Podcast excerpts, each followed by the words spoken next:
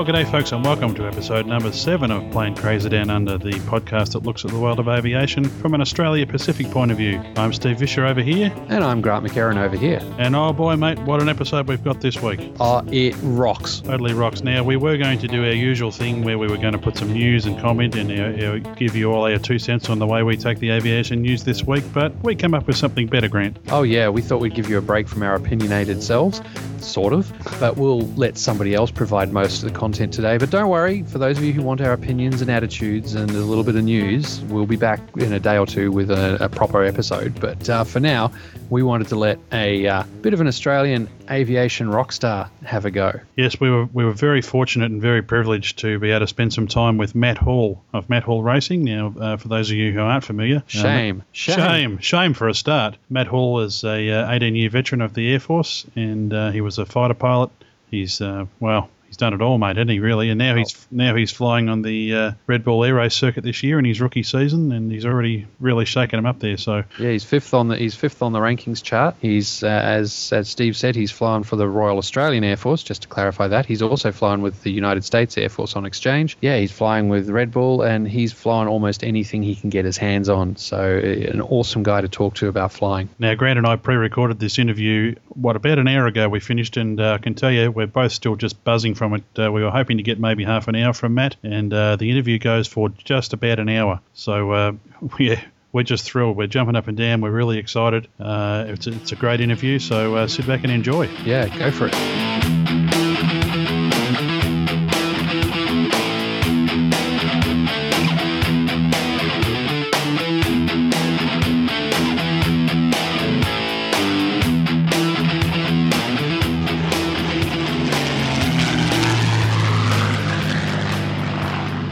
There's anybody in the world of aviation who perhaps could be said to have done it all, our next guest would surely be considered to be one such person. He's an 18 year veteran of the Royal Australian Air Force. He was a combat fighter pilot flying FA 18 Hornets. He spent time in the United States flying F 15 Eagles, and more recently was one of Australia's most senior combat fighter pilot instructors. He's also a keen aerobatics pilot and has recently left the Air Force to become a pilot on the Red Bull Air Race circuit. In his rookie season, he's already shaking up the more experienced hands and is currently sitting fifth on the table, and we're absolutely thrilled that he could spend a little bit of time with us here on the podcast tonight. It's Matt Hall. G'day, Matt, and thanks for joining us.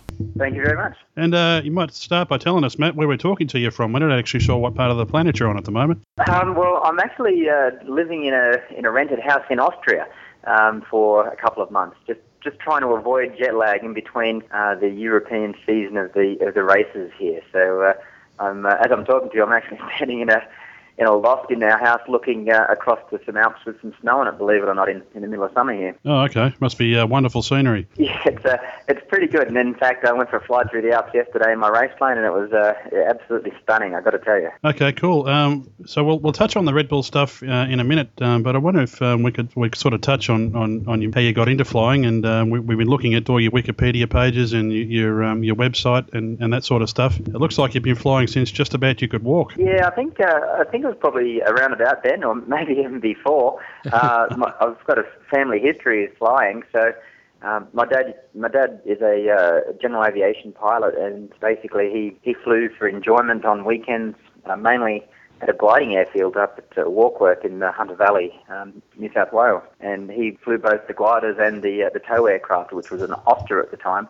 And Oh, wow. I just used to, um, I, I, yeah, he had to do something with uh, with the boy when he was um, going to do his hobby on the weekend. So I just got put in the seat and sit there, be quiet, and go flying. So I just I just grew up looking out the window of planes. Cool, that's excellent. Uh, now, a question I've got is, uh, I t- well, based on what you've just said and, and what we've read of you, I take it you're someone who just wants to get in the air whenever possible, right? Yeah, yeah. I, I must admit that since I've um, since I've left the military, I, I don't fly as much as I used to. Uh, when I was when I was in the military, I flew almost every day, and then on the weekends, then I'd go and uh, do my aerobatic flying and and uh, those types of things. Whereas now, because um, uh, my flying is is very uh, purposeful. Um, it's very like there's, the only thing I'm doing when I'm flying a race plane now is is all about really just trying to um, trying to practice about getting it through a track as fast as I can. Uh, I've, I've backed off my flying a little bit just so that I can really be clear in my mind that the flying uh, that's my profession at the moment. Uh, but I am I am actually planning on getting back into some uh, sport aviation uh, over the summer in uh, in Australia when I'm when I'm back at home because I must admit that uh, I do find that I'm lacking my hobby at the moment. And my hobby is actually still flying, and uh, I haven't done enough of it lately. So you'll be hopefully hitting a couple of local air shows. Yeah, well, that's uh, hopefully some local air shows back home, um, and also doing some uh, some just some flying for my own enjoyment. Uh, probably get back into gliding, which was where I really where it all started off for me, and uh, just just get back into um, you know, the the love of um, taking off on an adventure. You're not really knowing where the thermals will take you, and uh, and just you know flying for as long and as far as you can uh, on a on an adventure. It's just one of the one of the romantic things about flying, I think. Yeah, I, I agree. I've, I've done some gliding, and I know what you mean. It's it's it's a wonderful thing to. You just have to have trust in your ground crew, but otherwise, it's all really good. yeah, or you have trust in yourself that you're not going to need a ground crew. yeah, I never got that far from the uh, airport. uh, uh, a question for you, uh, given you've flown, as you said, hang gliders, gliders, you've uh, jumped out of planes, you've got a, um, a, few planes back here. What are some of the types of aircraft you've flown before the RAF, and which were your favourites back then? Um, before I joined the Air Force, um, I, I, started off in, in sailplanes, gliders. Uh, and you know learned on what, what a lot of people do on the on the blank and. Oh, are you there? High performance gliders, um, and it, it was it was actually quite um, quite good. I then got into uh, flying ultralights and then into hang gliders before moving into um, GA aircraft. Um, um, so yeah, I got into GA flying um, and you know flying the Cessnas and um, it started aerobatics in the Citabria uh, into a Pawnee for doing glider towing. And this is all when I'm still uh, 17 or 18 years old. And then that's um, that's when I then joined uh, the military, and uh, it all sort of took off from there, so to speak. So, could you take us, perhaps, Matt, through the process of, of going into the uh, to the Air Force and, and how you uh, qualified for pilot selection? How that, that process is obviously very very uh, complex and very involved. Um, and I uh, yeah. just wonder how, how, that all came about. Yeah, well, to tell you the truth, I, I didn't actually grow up uh, wanting to be a military pilot. I I um, I knew I wanted to be a, a pilot for a job, and that that was going to be my profession. I I didn't know whether I was going to be a crop. You know, one stage I wanted to be a crop duster pilot, and at one stage I wanted to be an airline pilot, and then at one stage I wanted to just do joy flights around Ayers Rock. I came up with a business plan when I was about 13 that I was going to buy a plane and just take people for joy flights around Ayers Rock.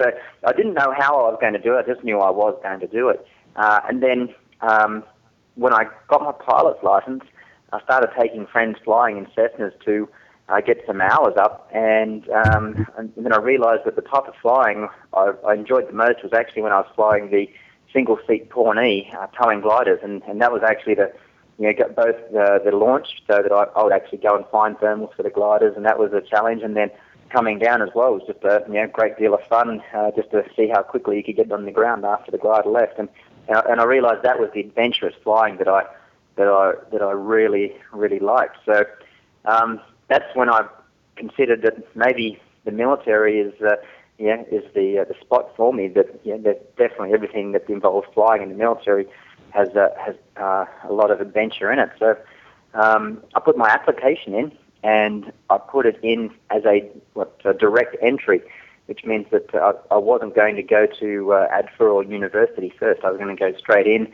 to uh, officer training for about uh, three months and then straight into pilot training. And, and, and luckily for me, that was uh, my first attempt. I was uh, successful in that.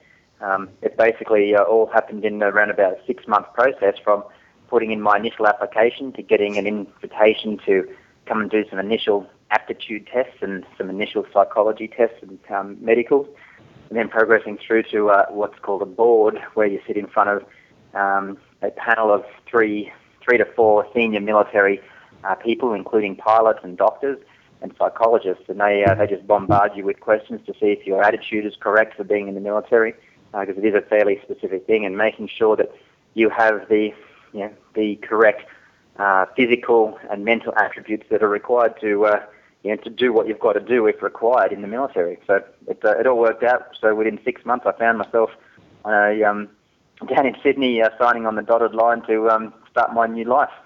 Wow. And and was the intention always to fly fast jets, or did you consider perhaps the Hercules or the 707s at the time, something like that? Uh, I think every teenager who's uh, deciding to join the Air Force uh, as a pilot is um, is basically wanting to to fly the jets Um, that uh, I guess we, I, I get, I, sorry, I guess I was going to say at, at, at back at that time we'd all seen Top Gun, I guess, so we were all sort of hyped up on that, I guess. well, that's right. Top Gun had been only been out about you know, three, maybe three to four years before I joined the military, and I grew up in Newcastle, so um, I was always seeing yeah, from Mirages. Um, then we got the F-18, and I'd see them flying around, and and to me it was uh, yeah, it wasn't actually like people flew them. They were like uh, it was like watching something from Star Wars. There was, they were they were fantastic flying machines, and it was hard to actually put um, a human being in those aircraft. They were just you know these magical flying machines that would you'd see zipping along at near supersonic speeds, etc. So um, I, I did join thinking it would be absolutely fantastic to fly the fighters, and that's where my motivation was. But um, I did also have the realistic um, understanding that uh, if you know, if it all didn't work out, uh, you know, it, it was some of it was out of my control. And uh, flying any aircraft in the military is still going to be you know a fantastic experience. And I've you know, my, some of my best mates don't fly fighters, um, but they uh, they have a ball, and and they're all, they were always getting into me as a fighter pilot, you know, saying that how many times they've been overseas and how many times they've been doing uh, real operations with. Uh, um, you know, special service uh, soldiers jumping out the back and those sorts of things, and and uh, they used to say I was always on a 50, uh, 50 mile bungee that I'd take off from Williamtown, go and fight within 50 miles of the base for uh, 20 or 30 minutes, and come home and high five each other. like that, but uh, we get into each other like that. So uh, yeah, basically for me, uh, definitely I wanted to fly fighters, and I was fortunate enough to go straight into fighters off pilot squad. But uh, anything that, that uh, I would have ended up flying in the military was, was still going to be uh, that adventurous sort of flying that I was uh, that I was uh, looking for. So, what was the initial training platform back then? Were they still using the Macchi jets at that time, or whether you, uh, I guess the Hawks hadn't come on the scene at that stage? No, when I went through, uh, started off in the CT4s down at Point Cook. Um, so I did about uh, six, you know, five months training, I think it was, down down uh, at Melbourne there, and then went over to Pearce um, and started, uh, finished my pilot training on the PC9, and uh, that was fairly, you know, we're probably only um, they were probably only about 12 months uh, into training on the PC9 when I turned up, and we still didn't have them all. We're still getting new aircraft turning up on the flight line when I was there doing my PC9 training. Um, that then got me through to my, my graduation with my wings, and uh, because then I was streamed to fa- uh, fast jets, and at that point it was either going to be F111s or F18s. It wasn't nominated. Uh, I then went on to the Macchi and flew the Macchi um, uh, around both in Perth and at uh, Williamtown at Newcastle until uh, until I was selected to go on to the F-18. Uh, at which time I did a six-month conversion onto the Hornet, and um, then I was off and running in the squadron uh, with a big with a big learning uh, curve ahead of me as a, as a fighter pilot. So, did you spend um, most of your time like uh, uh, the squadrons up in Darwin, I guess, or were you based sort of around Williamtown, that sort of area? I was I was based uh, almost exclusively for my career uh, at Williamtown. It was kind of ironic actually. I, but uh, when I was joining the Air Force, so one of the things I thought was, you know, regardless of how this goes, you know, what a life adventure! I'm going to join the Air Force and see the world. And straight after training, I was posted back to uh, Newcastle, and I spent almost all of my career based out of Newcastle. So um, my, my my fighter career really, uh, you know, I did my Hornet conversion, then I did uh, three tours back to back at uh, Williamtown, uh, including um, uh, doing our Top Gun uh, course and then instructing at the school and uh, and our Top Gun uh, school there uh, called uh, 2 OCU. Uh, I then uh, spent three years living in America, and that was when I was flying the F-15E Strike Eagle, which was an absolutely fantastic experience. Um, and then uh, from that, once again posted back to Williamtown to uh, for another um, I think another three postings at Williamtown before um, resigning at uh, the start of this year. So, yeah, talking about your time over there on, your, on the exchange program that you did with the uh, United States Air Force, and how does the two aircraft? I'm fascinated to know the two aircraft, the Hornet and the Eagle. Uh, how are they? Are they similar aircraft to fly from a pilot's perspective? Are they? Are they how are they the similar, and how are they different? Um, as far as flying a modern day fighter is concerned, they are they are very similar. Um, they use you know similar weapon systems, um, you know, similar similar setup in the engines and the flight controls. Um, it, but if you get into the details, they are they are quite different. Uh, you know, if you look at just the flying qualities of the aircraft, um, the the Eagle's got uh, almost basically a delta wing, uh, with no leading edge um, devices and no smart uh, flaps that are moving on the wing. So it's basically a, a solid wing uh, with a tailplane, a flying tailplane. Uh, whereas mm. the Hornet on the other side has got uh, very defined wings uh, with leading edge flaps that move automatically and trailing edge flaps that move automatically. Uh, so it's a very fluid wing for uh, for generating uh, for generating lift at slow speed.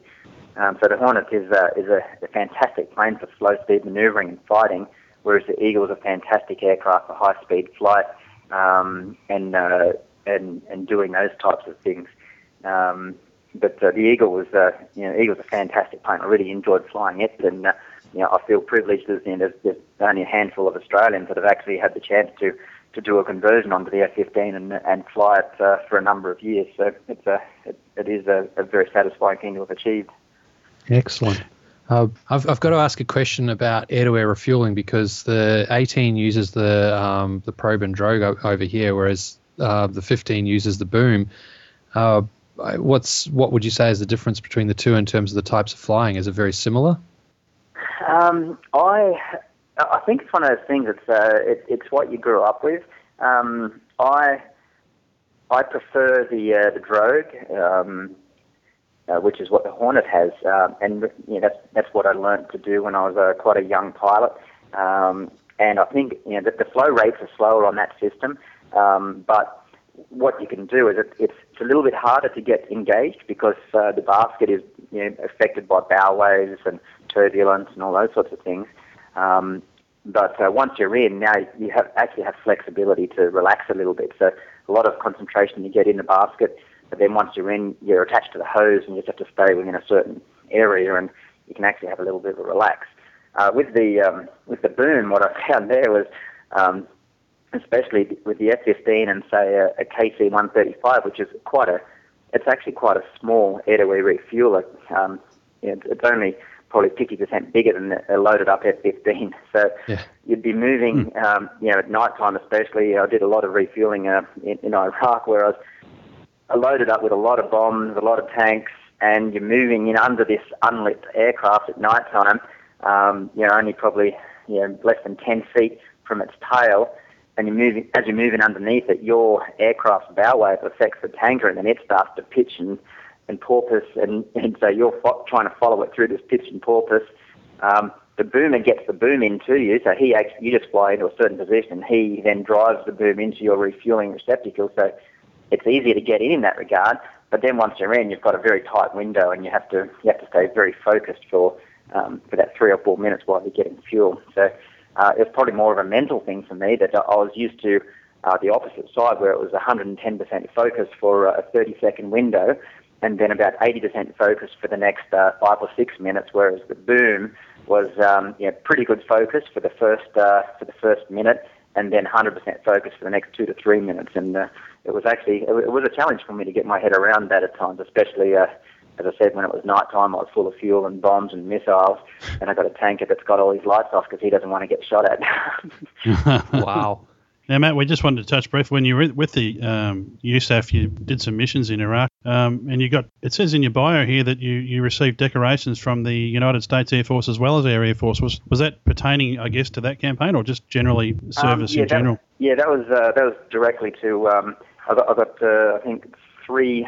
Um, well, it's not I think I did get three medals with the USAF, uh, and um, the uh, two of them specifically relate to relate to uh, specific missions I did, um, where there was um, some um, there was some people under fire, and I assisted in um, uh, uh, keeping them you know, safe at the time, and uh, basically you know, saving the day. So. Um, and and one of them particularly involved me getting shot at while I was doing it as well. So uh, you know, they are things I, uh, I, I am proud of achieving. Um, that you know I was able to sure to, to help people out and um, and you who knows possibly keep them alive um, while I was also at the time under fire. So uh, yeah, it was uh, an interesting time, that's for sure.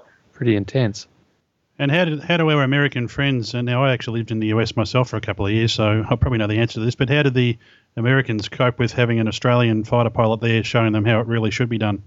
They were really good, actually. Uh, initially, um, initially there's always uh, doubt, um, but yeah, I, I think um, most most Australians who are who uh, hold themselves up professionally. Um, they uh, they do very well. Um, that's why I think we're you know, generally good sportsmen because we, we concentrate on our own efforts and we concentrate on just getting the job done in what's what's happening right here, right now. We don't we don't dwell on the past or promote the future.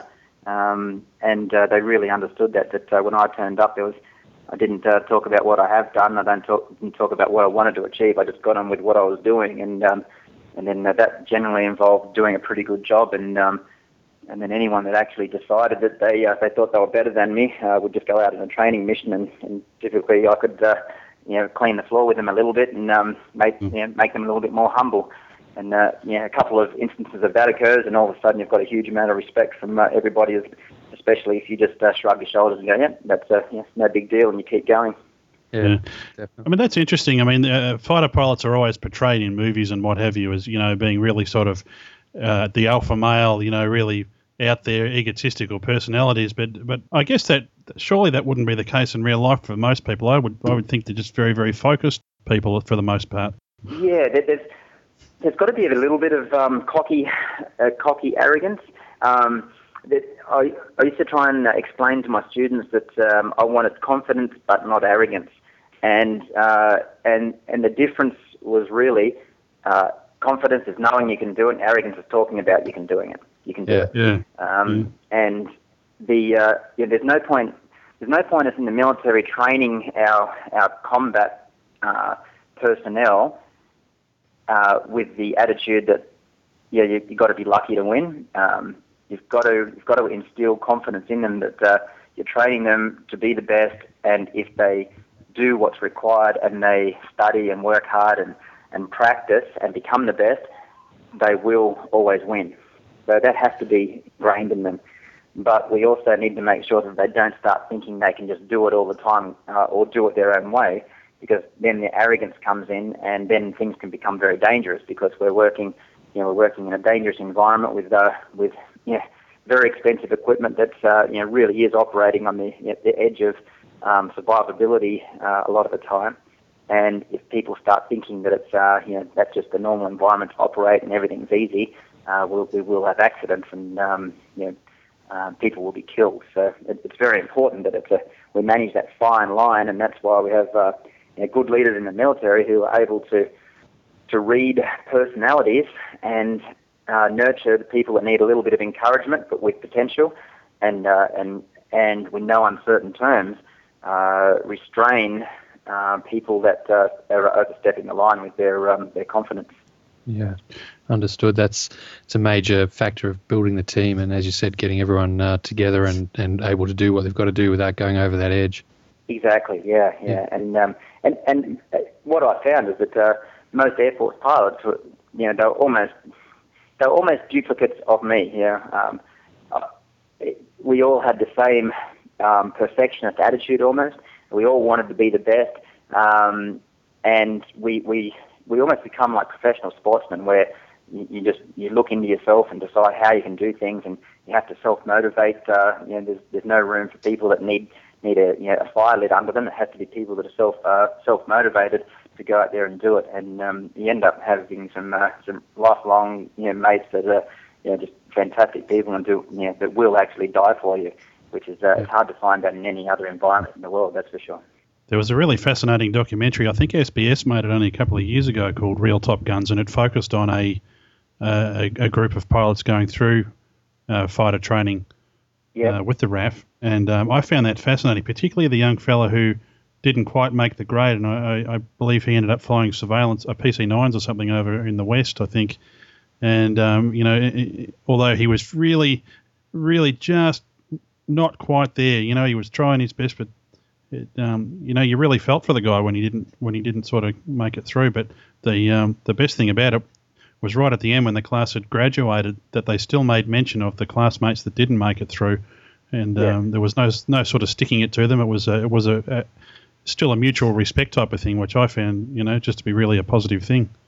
Yeah, well, for sure. When when we're instructing people to be, uh, you know, to achieve these levels, um, it's it's not all about uh, how much, how hard someone works. There, there's natural talent and natural ability mixed in there, um, and you know, it doesn't mean if someone can't pass the course, it doesn't have any um, any um, influence on who they are or or why they're there or their, their own personal attributes or anything like that. It's it's uh, it's really you know, uh, there's been it's rarely been someone that I have failed from a course that was through their attitude. It's always just been that they, they didn't quite make it, and there's no way that you can ever have uh, less than you know 100% respect for people that to go all out, and especially when they know that they may not be going to uh, pass the course and they continue to keep their head down and work as hard as they can. Um, you know, that's, uh, that, that deserves a huge amount of respect, and, um, and that's very alive in the military. There's, uh, there's never anybody that uh, you know is laughed at for uh, failing a course, that's for sure, and, and they're always given the best opportunities um, post failure to uh, to continue using all the talents that we've, we've still been nurturing in, uh, along the way. Yeah, we've, you've got to be good to even get in, let alone uh, to get yeah. all the way through. So that is a major fact that you've got in, let alone passed. But I've, I've got one exactly. last I've got one last uh, question on the Air Force side of things, both the RAF and the USAF. Uh, mate, I, what was your handle? What was your call sign? um, I uh, I got through pretty unscathed. Um, you know, typically Matty was the most. You know, most I got called. Uh, there, there was a time where I was being called Raz for a while there, which uh, stood for Requires Adult Supervision because I was a I was a pretty young sort of guy, and I, I looked about five years younger than I was. So I was flying Hornets and looked like I was 13, and, um, and I probably behaved sometimes a little bit like I was 13 as well. So, so it, uh, yeah, it requires adult supervision. Right, I was uh, stuck for a little while there until I until I became a boss, and then people stopped calling me that, and they just called me sir instead. awesome. So that's interesting, Matt. They, you, you, don't get a choice in your surname until you get the rank. Is it uh, you, your handle rather? They get selected for you. Yeah, it, it's almost um, it goes in cycles. Uh, like uh, over a couple of years, um, you'll find there'll be a, a couple of years of, uh, pilots will come through where there's no one really nicknaming them, um, giving them names, and yeah, everyone will just be you know, abbreviations of their um, of their you know, surnames or their Christian names, etc. Uh, and then there'll be a wave where um, you know someone early on in their training will uh, just decide, right, if we're going to name everybody for the next three years, and then you'll have some pretty funny names that'll come through, which typically stick. Um, and then uh, and then it'll it'll you know, typically those people will then get to a, a position of uh, rank and go, we're not doing that to anyone because I hated it. so it then uh, disappears again for a couple of years. Okay. Yeah, no. Oh, hey, Grant. I, have got one more RAF question before we go. Um, I guess you've got a lot of mates still in the RAF, obviously, uh, Matt, and um, the uh, the new Super Hornets are on their way. I guess they're looking forward to doing the conversion across to those. Yeah, well, I have a yeah, I have uh, probably still a majority of my friends are, uh, are in the Air Force still, and uh, I have a number of them that are living in uh, California at the moment, doing their, currently doing or have completed their conversion onto uh, onto the first couple of jets there, and uh, they're they're basically building up their experience um, in in California with uh, with the experienced people around them uh, before they bring the first lot of jets back over to Australia uh, early next year. Are they uh, are the F111 crews converting over just out of interest? Do you know? Or? They are. Yeah, we're um, we're being we're being quite selective on how we uh, manage the first lot of crews, uh, and we're taking a combination of um, F111 um, uh, pilots and uh, our Hornet pilots, and uh, converting them onto the, the Super Hornet as the front seaters, and then we're taking you know, basically the majority of the of the F111 navigators or or uh, weapon systems officers and putting them in the uh, in the back seat of the Super Hornet because it's a two seat aircraft, you know, similar to you know, the Top Gun sort of thing. So um, mm-hmm. it's uh, it's going to be uh, it's going to be crewed very well, and uh, and then once we've done the or once they have done the initial training, then uh, then they'll start taking people straight through from pilot's course uh, as as uh, has been done in history, straight back onto the Super Hornet. So um, it'll uh, it'll develop into a, a fully mature system fairly quickly. Hey, Grant, before we use up all of Matt's time, I guess we better start talking about the Red Bull Air Race. Well, I've, I've, got a pretty good segue out of the RAF into the Red Bull now. Now, Matt, you've been quoted as saying that flying at 100 feet at 500 knots has made 50 feet at 150 knots seem a lot easier. But did it really help prepare you for, for flying under that chain bridge in Budapest? um, no. I was actually I was a little bit concerned about that bridge. Um, you know, it had been uh, I've been thinking about it for quite for quite some time. I knew that the bridge, you know, could get down to uh, nine meters clearance, um, and I spent a lot of time looking at things that were nine meters high, uh, and thinking about you know fitting myself through it at 400 kilometers an hour. you know, such I'd go to uh, you know be at the, the local swimming pool and look at the um, the 10 meter board and go, wow, that's 10 meters, that's higher. Um, and you know, I'd go to the, the local airfield with a big hangar and go, wow, kind of, I guess I could do my training here and fly through the hangar.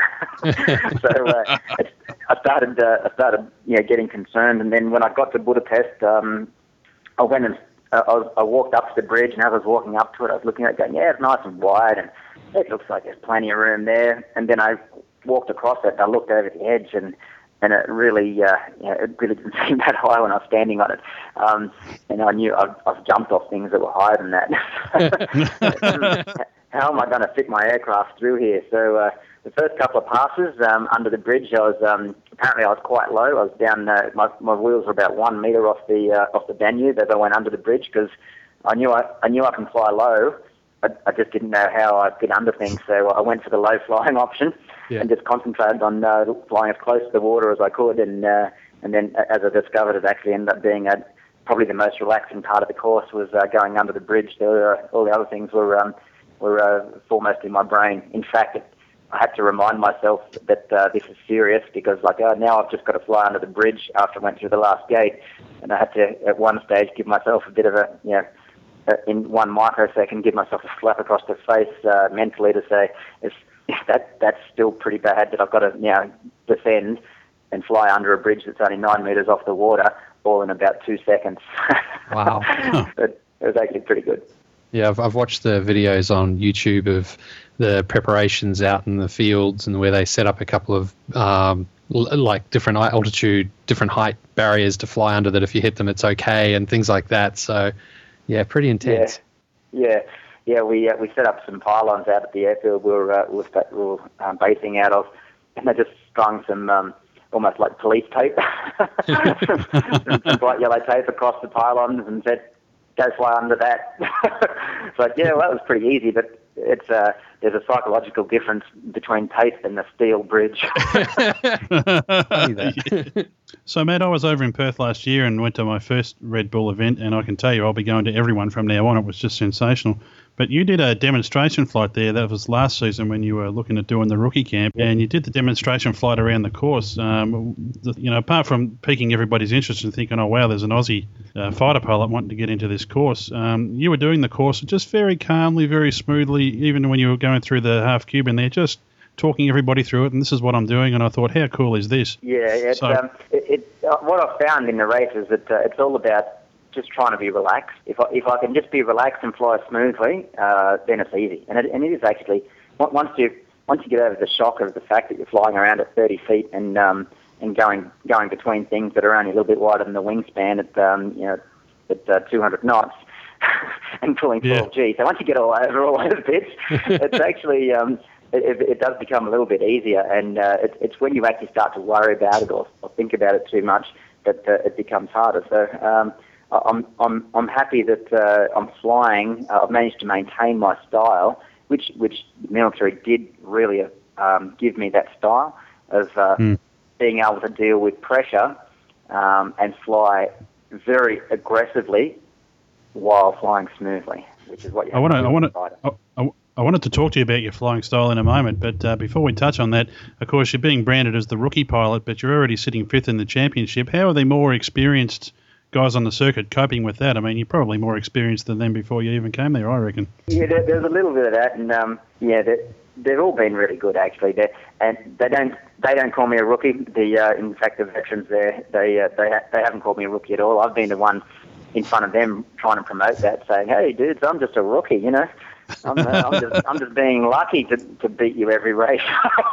so, uh, so there's a, there's a little bit of tongue in cheek there, but um, the, they, the, all the other pilots have been really good about uh, acknowledging that my, my background and training is um, gives me uh, you know quite quite an advantage coming in, and uh, you know I think that if I continue to do what I'm doing, we're not too far off you know securing a podium in the near future, hopefully. So.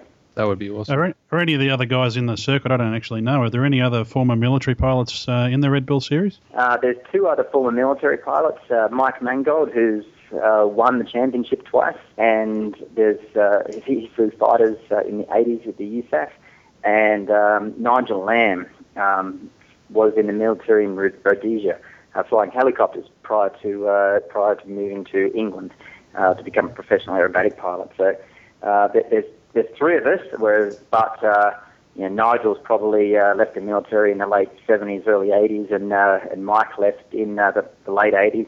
So uh, I'm definitely the only you know modern day um, military guy to be flying in the race. I've got a question for you about the dreaded pylons, because uh, you, you would said previously that you were uh, interested in experiencing a pylon hit, and you certainly managed that at Windsor. Um, so yeah. quite, I'm, I'm no longer interested. Indeed. So my, my question for you is from a pilot's perspective, what's it like to suddenly hit a pylon? It depends how you hit it. Um, my first my first few pylon hits were um, just uh, clipping things with wingtips um, while flying straight and level, and that's you get that if you you know that can happen if you're coming out of a very high G turn, for instance a 10 a 10 G turn to roll out and go through a gate. It uh, can get the, you you'll still slide as you're rolling out, um, or just completely getting the angle wrong, like happened at the start gate at Windsor, and taking it at too aggressive an angle. Because obviously, if you take as you take the angle, the the gap starts to disappear, and you end up with not enough room. Um, if you hit a pylon um, on a knife edge, it all becomes a, a lot different. And I've hit uh, one pylon on a knife edge, which is where you're rolling to the quadro and uh, your wings are 90 degrees. And it's typically going to be your bottom wing that hits the pylon because that's where it's fatter and, um, and, and coming towards the aircraft.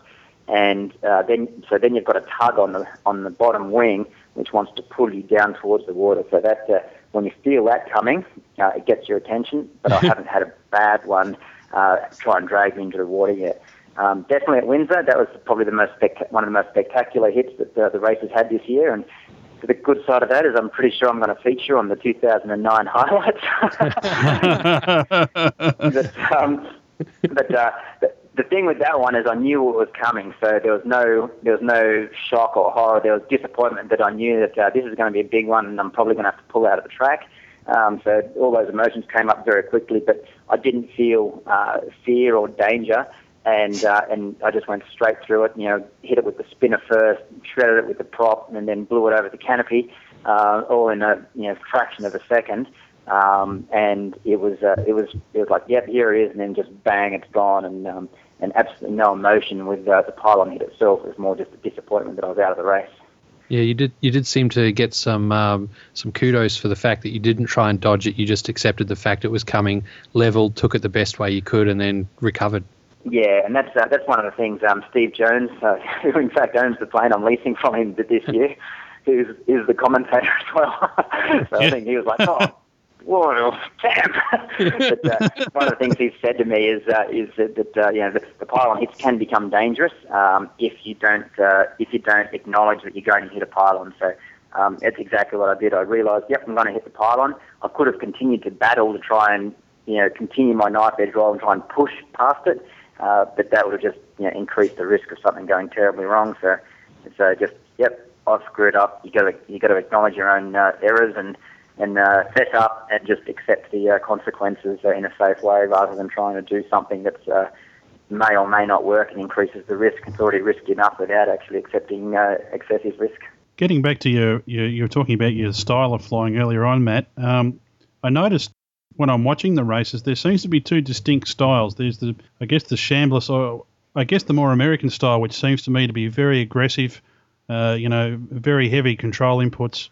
Um, it, it, seems to me almost an, an, inefficient way to fly. And then you look at someone like Paul Bonhomme, who is a very, very smooth pilot uh, by comparison. Now, when, uh, the, the one thing that I noticed when we're watching you fly the um, the MXS around there is it's it's a very very it seems to me to be a very smooth flowing style. It seems like the energy of each maneuver, it just you know really just smoothly pushes around you into the next maneuver. It's, uh, it seems to be a very smooth flying style.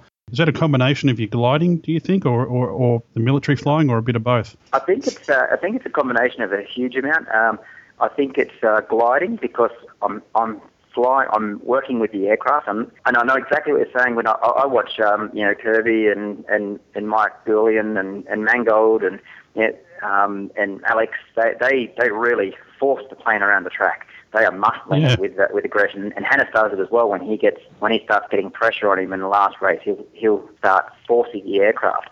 Uh, whereas you know, I, I really I try and have a mental attitude that I'm in a partnership with the aircraft, and I am trying to get the most out of the aircraft as efficiently as possible. Uh, and I think uh, Paul does exactly the same way. Um, and it, yeah, it comes from a background of flying low performance aircraft. Um, you know, learning in low performance aircraft where you have to nurse them into the air and you have to you have to listen to them and feel them. Um, you know, flying ultralights and hang gliders, those sorts of things. You have to feel the aircraft and listen to it. And it also comes from a military background where I'm very aware about you know it, when we're dogfighting an, an F-18 or, or an F-15, um, you're being extremely aggressive with it. You're taking it right up to its limits in alpha and G and manoeuvring. But if you don't do it efficiently, you'll always lose when you're fighting somebody you know, in a similar aircraft. So it has to be done where each control input is for a, pur- a purpose of achieving something because wasted control inputs is wasted energy. So combining all that together, I think I end up with my smooth flying style. I definitely think that's, that's the way to uh, end up consistently uh, winning races. I'm really enjoying hearing this, mate, because uh, yeah, that's that that smooth flow and just the dreaded B1 with the airplane. It's that's great.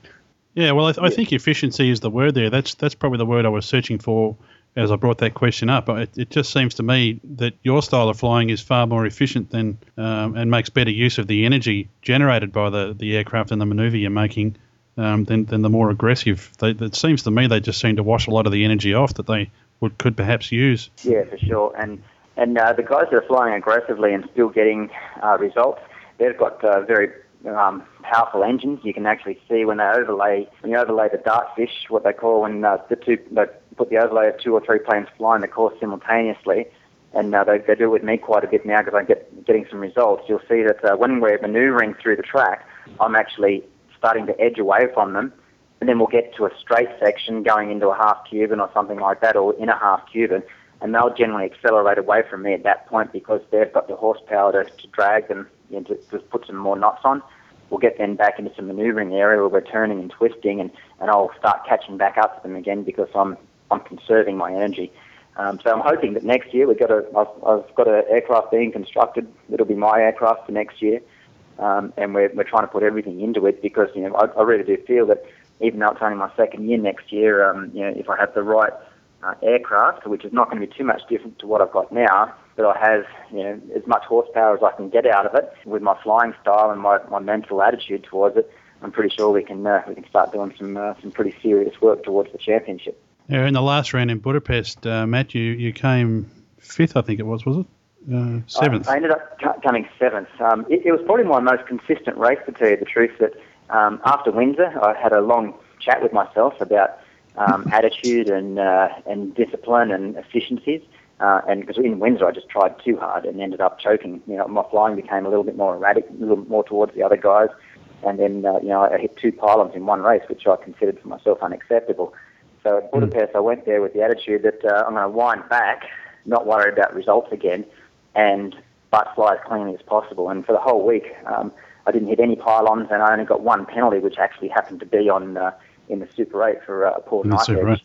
Um, yeah, was, uh, I, I, I, watched you go through that pylon on that knife edge, and I, when I saw you, I thought, oh, they're going to judge that, I think. yeah, I did exactly the same thing. I went through uh, that that.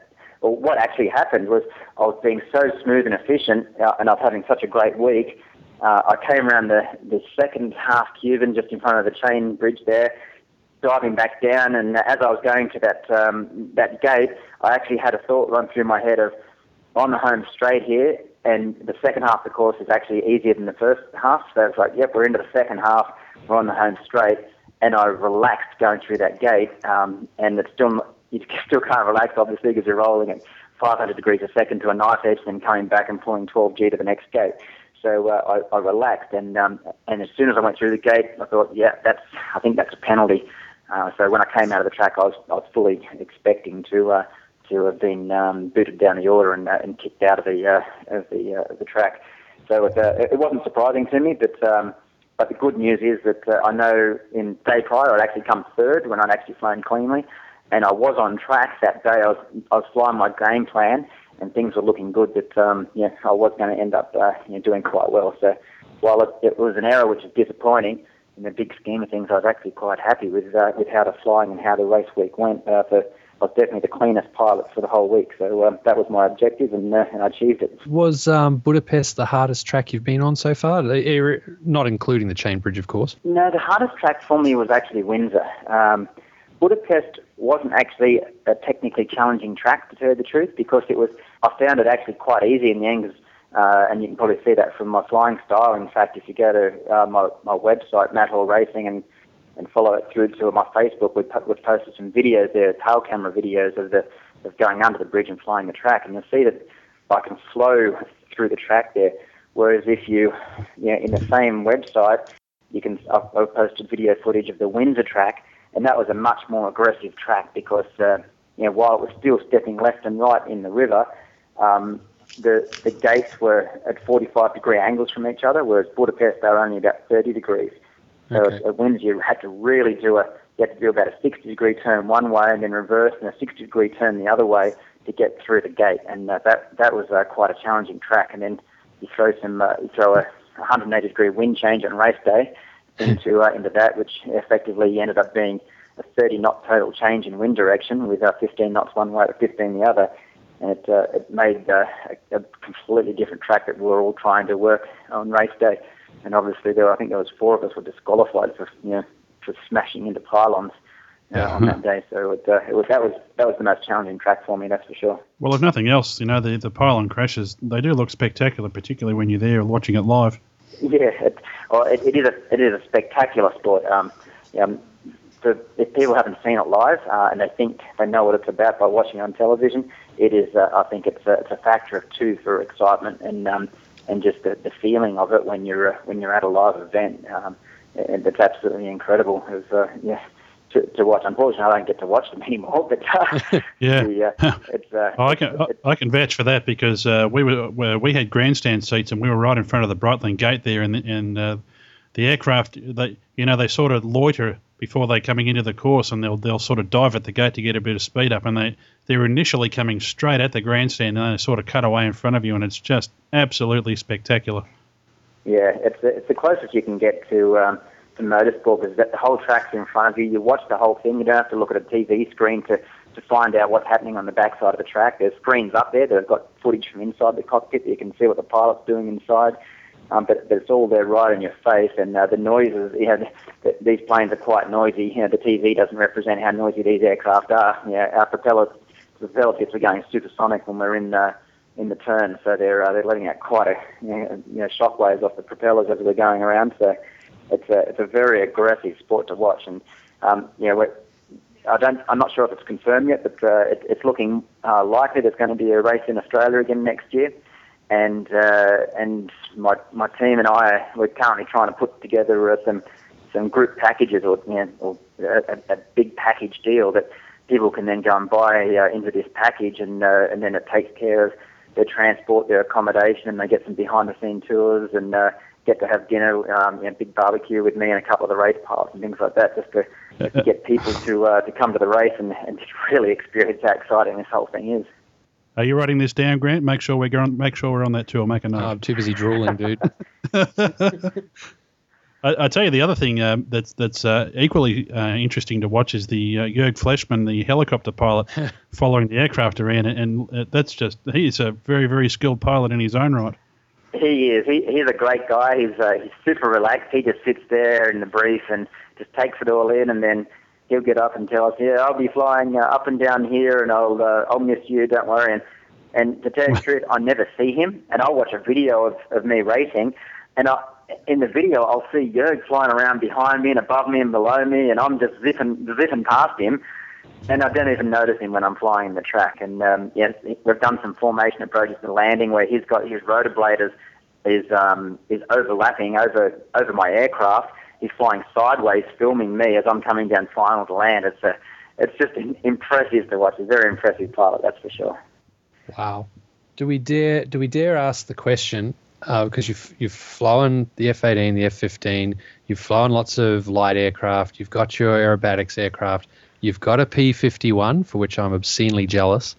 Mate, is it safe to ask what's your favourite aircraft?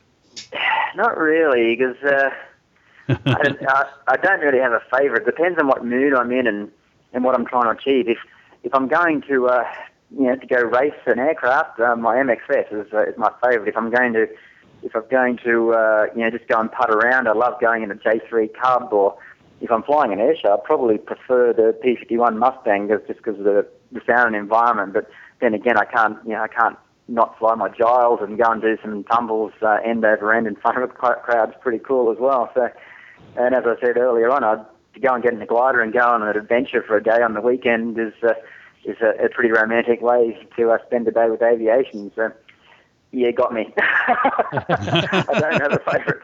no, that's that is an honest answer. I, I'm happy with that because I, have got to say, I mean, not that I've got a lot of experience flying. I've done gliding. I'm, I'm working on balloons. I, I, crew balloons here in Melbourne as well as my day job. And um, yeah, look, there's that. There's a Cessna I've been in. I've been in a lot of different aircraft. And yeah, horses for courses. You you have a your some people say my favorite aircraft is the one I'm flying right now, and others yeah. say like you, you know it, it depends on what the mission is. Yep, exactly. And uh, yeah, if I, I would hate to be in my race plane if I was trying to go supersonic. if I wanted to go supersonic, you know, I know which one I'd rather be in. yeah. There's not many can say that. Uh, Matt, uh, when are you planning to be back uh, down under next? Um, I'm over here until uh, the uh, finish the season, which um, I think I land back in Australia on the 8th of October. So, um, so back home okay. then, and and uh, then it's just going to be um, a couple of trips to America to see out the rest of the year to make sure that the new race plane is um, is going the way I want it to, and and really just uh, getting organised for the next season. Okay. Do you have any plans to do air shows down under so we can all come and say hi and see you? Yeah, I'm actually doing um, I'm doing a show um, in Victoria in uh, early December. I think it's the first weekend in December called Show Us Your Wheels. It's a uh, it's a car and it's a, it's a racing sort of drag sort of show, and uh, and I'm I'm going to do a display there. It's just near Shepparton, so um, we'll uh, up we'll in Mangalore perhaps. Um, it's just it's not quite there. Um, I can't even tell you the exact place. It's pretty bad, isn't it? But uh, um, we'll have yep. the details on our website uh, as we as we get a bit closer on uh, exactly where it is and, and what we're doing there. And um, yeah, I'll be uh, I'll be I'll be at the event after I fly. So uh, if people want to come and say good day, but uh, feel free. I'm um, I try and consider myself to be a fairly friendly and um, and down to earth sort of guy. So uh, um, yeah, come around and say good day, or just uh, follow the progress on the website, and uh, you can see what we're doing, when we're doing it, and and how we're doing, and um, and yeah, if uh, there's an opportunity to catch up, take it. Oh yeah, definitely. Would love to love to come and say hi and say thanks in person. Perfect. You, is there a, apart from you talked about you've got a, your presence on Facebook and your website? Do they have like a Matt Hall fan club at the moment or anything like that? Or maybe we should start one right now. Uh, we've got a we've got a Matt Hall fan club on Facebook. So uh, basically, um, if you uh, if you um, Matt Hall Racing and uh, jump on that, we've, in fact, we're trying to get to a, be the first race pilot to get to a thousand fans. We're currently about just cracked 950, I think. So uh, we're ahead of all the other race pilots, I believe. So um, jump on that and sign up and take us to a thousand. And just yeah, uh, very cool. Good, uh, good banner to have uh, the, the Aussie, the rookie, you know, first year and uh, cracks a thousand where none of the other veterans have done it yet. So uh, jump on that. And a thousand actually is quite a disappointing number, really. I'd be hoping to be ten thousand by now.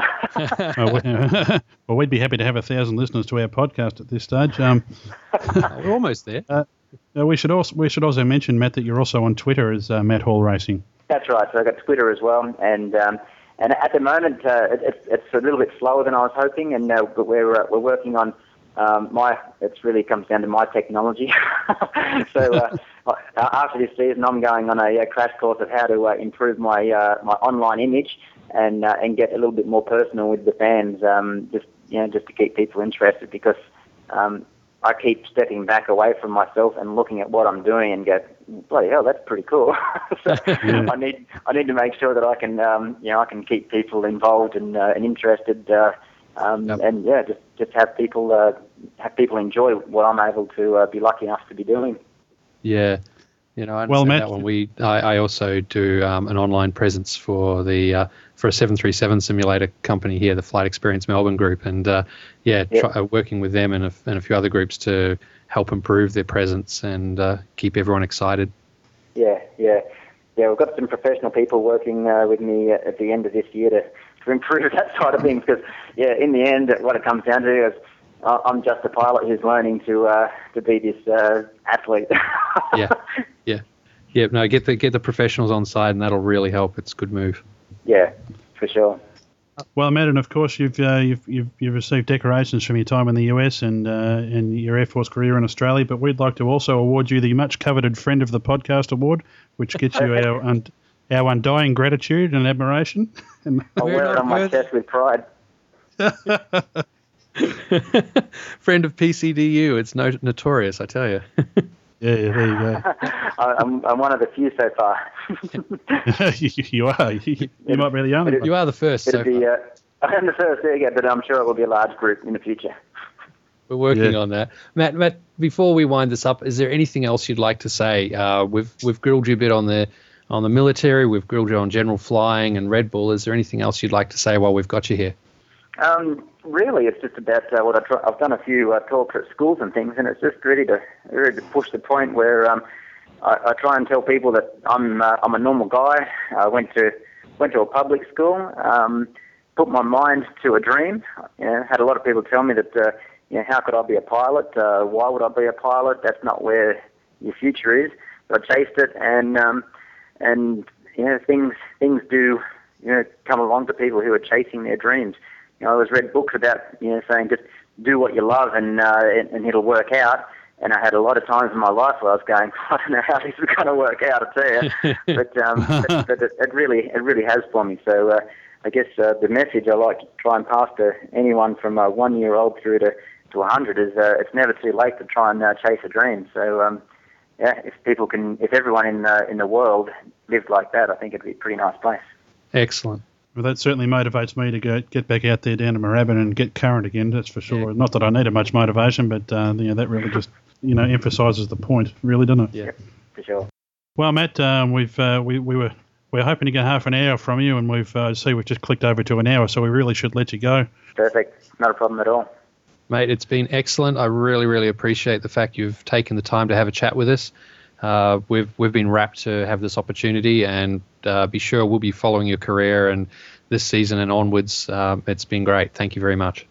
Been my pleasure. Thank you for having me. Cheers, Matt. All the best. And that's where the main interview ended. But just before we hung up with Matt, there was one more small piece we wanted to play. We just got off talking about what Grant and I think about the state of general aviation and what we're trying to do with our podcast here in promoting Australian aviation. And Matt just shared a, a couple of really interesting points, which, uh, with his permission, we're just going to play just before we end things off. I found it really, really interesting, and I hope you do too. What we're just trying to do with this podcast is just sort of, you know, raise the profile of, of Australian aviation. I, I, I can't find any other Aussie uh, aviation podcasts around. There's there's plenty of American ones, so that's what we're just trying to do. Uh, we- we've got quite a number of American listeners. Okay, But, that's um, a great idea. Like, uh, it, it's actually, I think aviation is such a, a fantastic thing, and uh, you know, it, it's a family sport. It's a motivator for kids, um, and it, it does need more exposure to, um, you know, for the general public to understand that it's not a, it's not an exclusive thing for rich and wealthy people. It's actually a lifestyle thing for uh, the average person.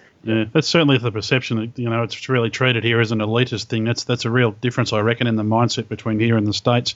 I did most of my flying training in the states, so um, Yeah. I've had a lot of, ex- you know, in the states, people don't see it as so elitist. I reckon. So No, it's That's just yeah, my personal thing. Yeah, well, definitely in, in the states, everyone, yeah, everyone can own a plane. So, um, Mm. in fact, I bought a plane when I was living there for thirty thousand dollars. You know, a, a two-seat um, biplane, open cockpit biplane to do aerobatics in for thirty grand. And the problem with Australia is you can't do that. You have to spend a hundred grand straight to buy. a Oh, two-seat yeah. aircraft. But, yeah, so it'd be a, Anyway. it'd be a good job trying to promote it and um, you know, keep everyone uh, get everyone on board. I think that's fantastic. Well, that was a great interview. I really enjoyed that. Um, I, I think uh, that Matt gave us some answers there that I've definitely not heard or read in any other interview with him so far. I got the feeling that uh, we were hearing some really good stuff there about uh, what it's like to fly with the military and in Red Bull. That was that was great. and and the guy's so humble and just so laid back, isn't he? It's certainly not what I expected from uh, someone with his flying experience, and uh, he's he's obviously at the top of his game and has been for a long time. Uh, in fact, he was almost at pains to point out. I thought that you know I'm just an ordinary bloke with with an extraordinary skill. Yeah, no, it was really good. It's it's.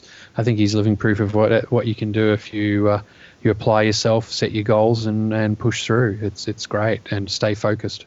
So, folks, get out there and follow him. He is uh, representing, well, he's represented Australia with distinction in the in, during his uh, Air Force career, and now he's out there having a ball and representing us on the Red Bull Air Race circuit. And uh, to be honest with you, the way he flies, it won't be long before he's right up there at the very, very top. I'm, I'm just absolutely positive about that. Uh, it's matthallracing.com. He's Matt Hall Racing on Twitter. He's got a fan page on Facebook. So uh, sign up there and show the guy your support. He's really, he sounds really impressed that uh, so many of us are following him, and we just need to make sure that he knows how much we're supporting him. Yeah, and I, for one, am definitely going to start saving to try and get over to uh, Perth for the next Red Bull. I believe it's going to be in April. Uh, that uh, the, the, word on the street is that next year Red Bull's coming back to Australia and will be in Perth uh, around April area. And uh, yeah, that package concept he was talking about, excellent. And as you heard me say through that interview, I attended the Red Bull Air Race in Perth uh, in November 2000. Jealous.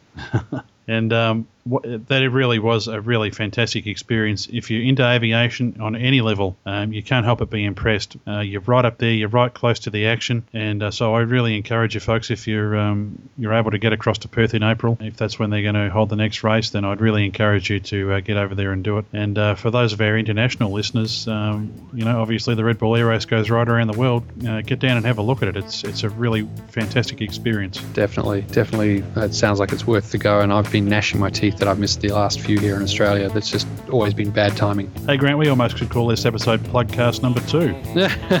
I, I, think the title that we've got for it is pretty good. Matt Hall, We're So Not Worthy. Oh, I'm just on an absolute high. no, that was awesome. So, hope you enjoyed this episode, folks. Uh, we'll be back to our normal format with the next one. And uh, we do have a couple of other interviews uh, ready to go that we'll just work into the other episodes. We've got a few more people lined up to do new interviews and a couple of uh, potential roundtable discussions coming up. Lots of content in the near future. But uh, for now, really, I hope you've enjoyed this one because we certainly have. Yeah, we've been looking at some news articles uh, that we're going to put in our next episode. But uh, to be honest with you, folks, I'm just far too excited and uh, I'm still buzzing from that interview. So until the next episode, I'm Steve Visscher. And I'm Grant McHerron. And remember, folks, it's what's down under that counts.